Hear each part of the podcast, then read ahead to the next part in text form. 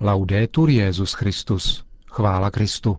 Posloucháte české vysílání Vatikánského rozhlasu v neděli 7. prosince.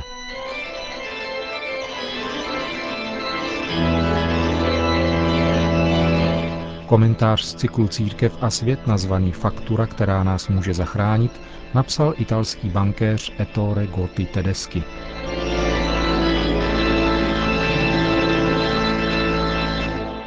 V souvislosti se splácením faktury za finanční sektor, hrozící celému světu, uvažuje se ve Spojených státech o vystavení nové, která bude vázána na energetiku či automobilový průmysl. Za pomocí jediné disponibilní likvidity, a tu mají čínské banky. Nová faktura bude pravděpodobně ještě více ignorovat onu část světa, která je z blahobytu vyloučena. Bylo by však možné nastartovat kreativní ekonomický proces planetárních dimenzí, který by znovu stabilizoval udržitelný růst. Jinými slovy, fakturu na solidaritu, která by přilákala chudé země. Humanitární fakturu, která by korigovala chybu dosavadního egoistického rozvoje, jenž je plodem krize lidských hodnot. Ekonomické úkazy, které v současné době nejvíce zneklidňují, jsou kromě krize likvidity také obtíže dosáhnout na půjčku v důsledku nastávající recese, poklesy na burzách, krach poptávky a spotřeby, nevyužitá nadměrná produktivita, růst nevratních fixních nákladů a strašidlo nezaměstnanosti. Jak stabilizovat rovnováhu mezi produktivitou, zaměstnaností a kupní silou a zároveň podpořit podnikatelské aktivity vázané na burzu? Odvážná a nikoli krátkodobá odpověď existuje. Zhodnotit potenciální poptávku chudých zemí tím, že jim bude dána možnost podílet se na globálním plánu ozdravení ekonomiky svou nevyjádřenou poptávkou. Poptávkou, kterou je rozhodně třeba podržet a financovat. Právě to je projekt humanitární faktury. Zůstává však problém, jak jej financovat – Faktura finančního sektoru, kterou ve Spojených státech donedávna drželi tzv. subprime půjčky, se zakládala na naději růstu mest a hodnot nemovitostí a zároveň na podceňování rizik. Humanitární faktura by analogicky mohla být založena na naději v růst mest a hodnot investic do zemí obydlených lidmi, vědomými si své důstojnosti a toužícími si polepšit. Ázie má likviditu, Spojené státy technologii, Evropa srdce, ideje a středně malé podnikatelské aktivity. Chudé země mají dvě nebo tři miliardy kandidátů na ekonomický pokrok, do něhož lze investovat dlouhodobě. Proč tedy na místo další, korigující, egoistické a krátkodobé faktury nepřemýšlet o dlouhodobé, solidární faktuře, která přinese růst produktivity i lidské zdroje, proč nefinancovat spotřebu a investice v chudých zemích? Vždyť během několika let by mohli mít asi 3 miliardy lidí účast na růstu celého ekonomického systému. Navíc jde o lidi, kteří jsou okamžitě připraveni vyjádřit poptávku, která je pro Západ podstatná, a zároveň se nechat vtáhnout do projektů infrastruktury i výroby, do vzdělávání i šíření vědeckých poznatků. Šlo by o projekt, který by musel být financován dlouhodobě a s co nejnižšími daněmi. To by jistě vyžadovalo větší nasazení vlád.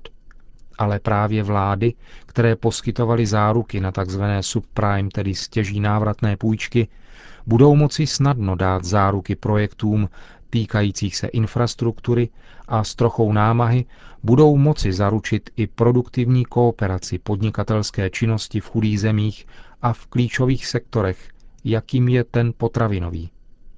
Příkladem úspěchu je Gramin Denon Food v Bangladeši.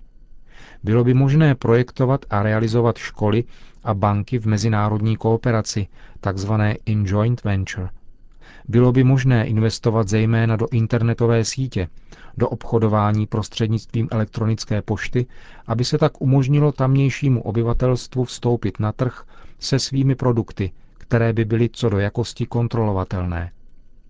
Právě nyní, když chudneme, by podpora skutečně chudých zemí něco stála, ale zisky by byly enormní. Nakolik že zněla faktura za subprime půjčky jenom ve Spojených státech? 10 trilionů dolarů? Kolik však bylo investováno do chudých zemí v posledních deseti letech, aby měli možnost podílet se na ekonomickém růstu? Dnes máme radost z toho, že se Čína, které Západ pomohl se ekonomicky rozvinout, podílí na řešení globální krize. Lze si však představit budoucnost s bohatou Afrikou, nebo bohatou jihovýchodní Ázií, či bohatou Latinskou Amerikou. Na námitky, že na to není dostatek fondů a obnáší to krajní rizika, je možné odpovědět zkušenostmi s takzvanými mikroúvěry, tedy drobnými půjčkami nemajetným lidem, jak to s velkým úspěchem praktikuje nositel Nobelovy ceny za mír Muhammad Yunus v Bangladéši. Riziko je totiž u obyvatel chudých zemí minimální. Dávají totiž jako záruku vyšší dobro, své vlastní životy.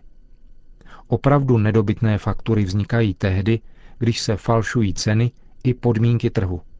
Nikoli tím, že se miliardám osob umožní postupně se začlenit do ekonomického koloběhu.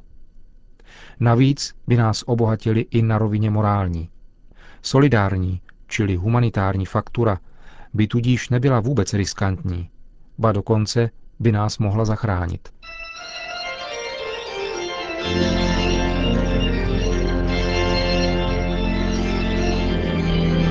Slyšeli jste komentář, který pro deník Osservatore Romano napsal italský bankéř Ettore Gotti Tedeschi.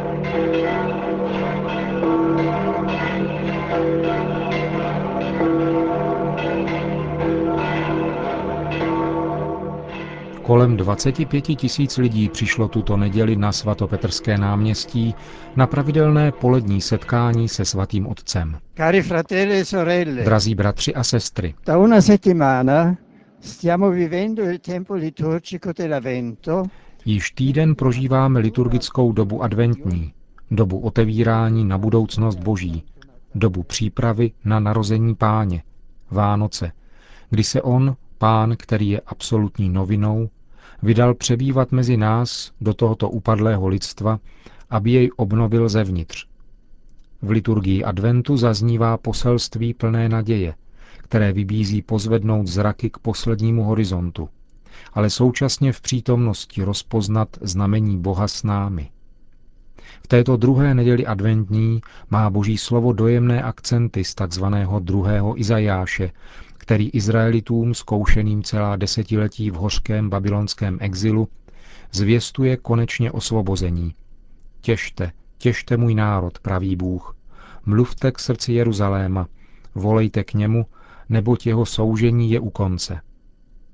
Toto chce učinit pán v adventu.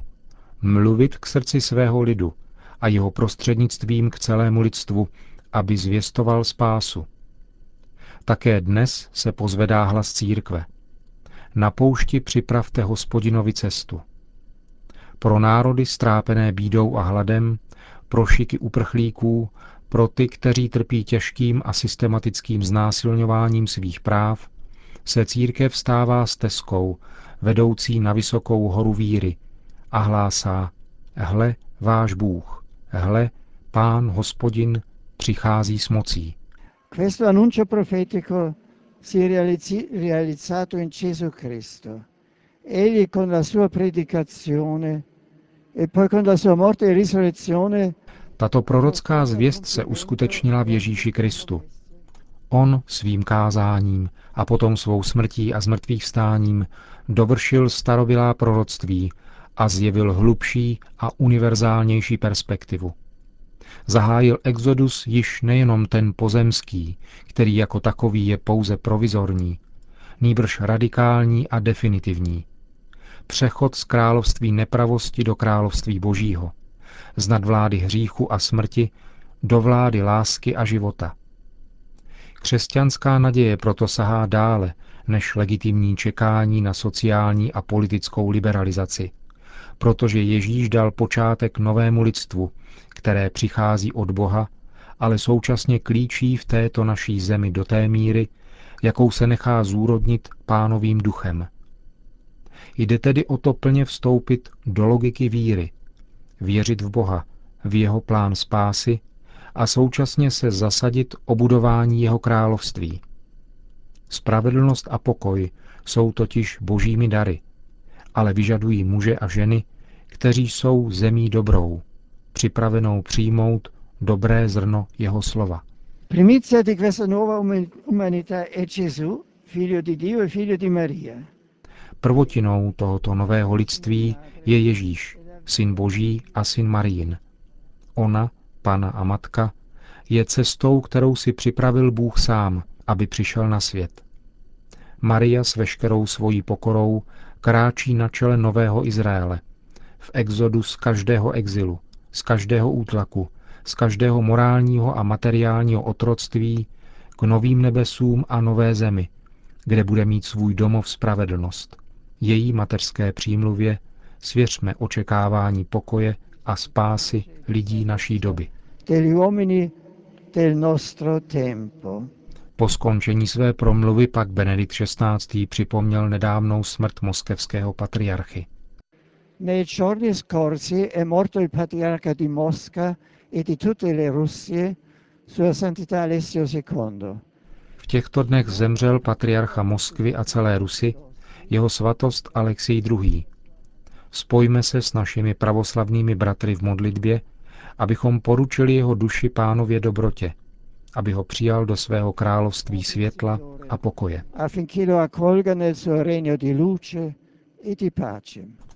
Potom svatý otec přidal také pozvání ke čtvrteční bohoslužbě s římskými vysokoškoláky v bazilice svatého Petra.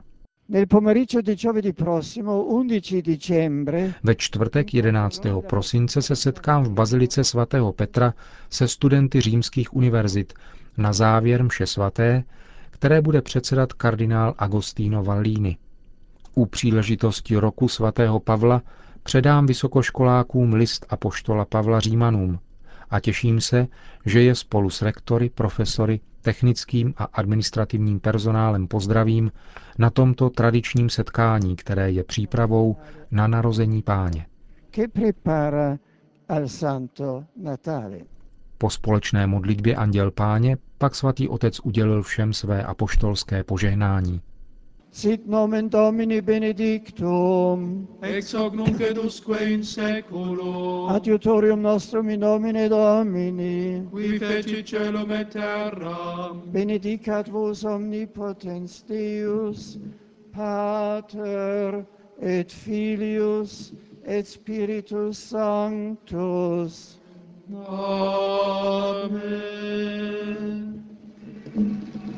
Grazie. Zítra na slavnost neposkvrněného početí Pany Marie, kdy je v Itálii den pracovního volna, přesně v poledne přednese na náměstí svatého Petra Benedikt XVI. také sváteční promluvu před modlitbou Anděl Páně a ten týžden odpoledne v 16 hodin se vydá k mariánskému sloupu neposkvrněného početí na španělské náměstí, kde vzdá tradiční hold paní Marii. Předtím dopoledne v 10 hodin pak bude státní sekretář kardinál Tarcísio Bertone slavit v bazilice Pany Marie Větší Eucharistii u příležitosti zakončení římských oslav 150. výročí mariánských zjevení v Lurdech. Více o tom v našem zítřejším pořadu. A tím končíme české vysílání vatikánského rozhlasu. Chvála Kristu, laudetur Jezus Christus.